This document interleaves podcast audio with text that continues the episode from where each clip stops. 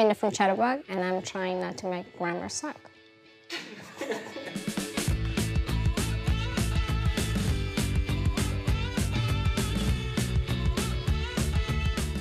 what do the verbs give, help, and send have in common? So apart from being things that you might do at your job, those are things that involve a person receiving something. The recipient of those actions are called indirect objects, expressed through the declension dative.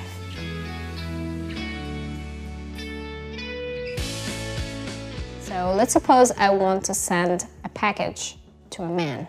And then I would say, Ich schicke dem Mann ein Paket. Der Mann, masculine, changes to dem because it's the person receiving the package. For feminine, ich schicke der Frau ein Paket. We have the feminine being die and the dative being der.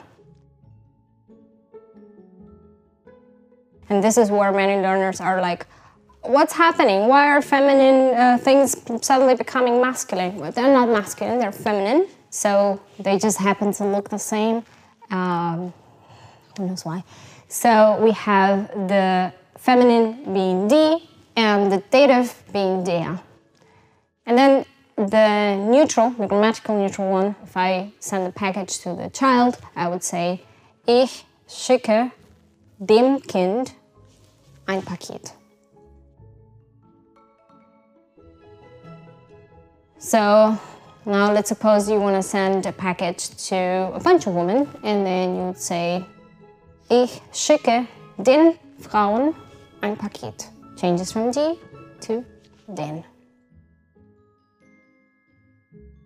Basically, what you have to remember is the M, the R, the M again, and the N for the plural.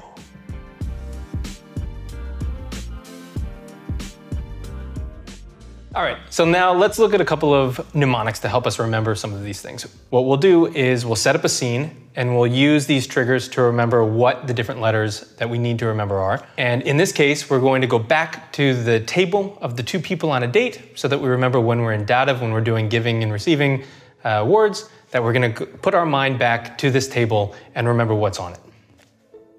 And so let's imagine that the guy at the table is holding a baby because they're using the same ending and they're served a plate of meat.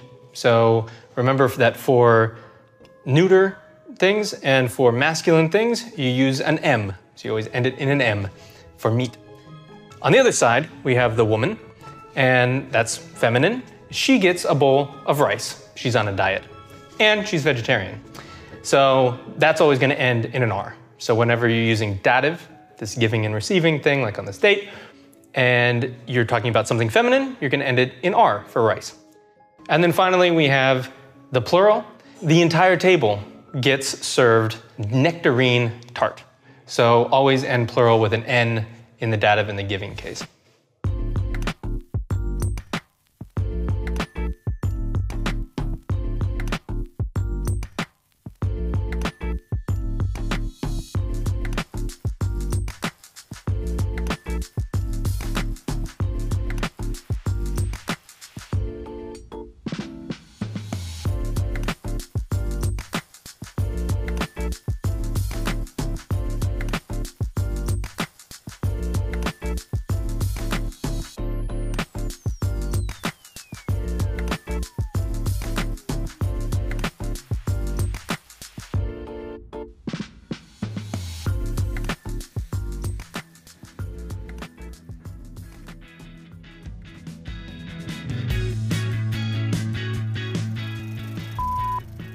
Back to you.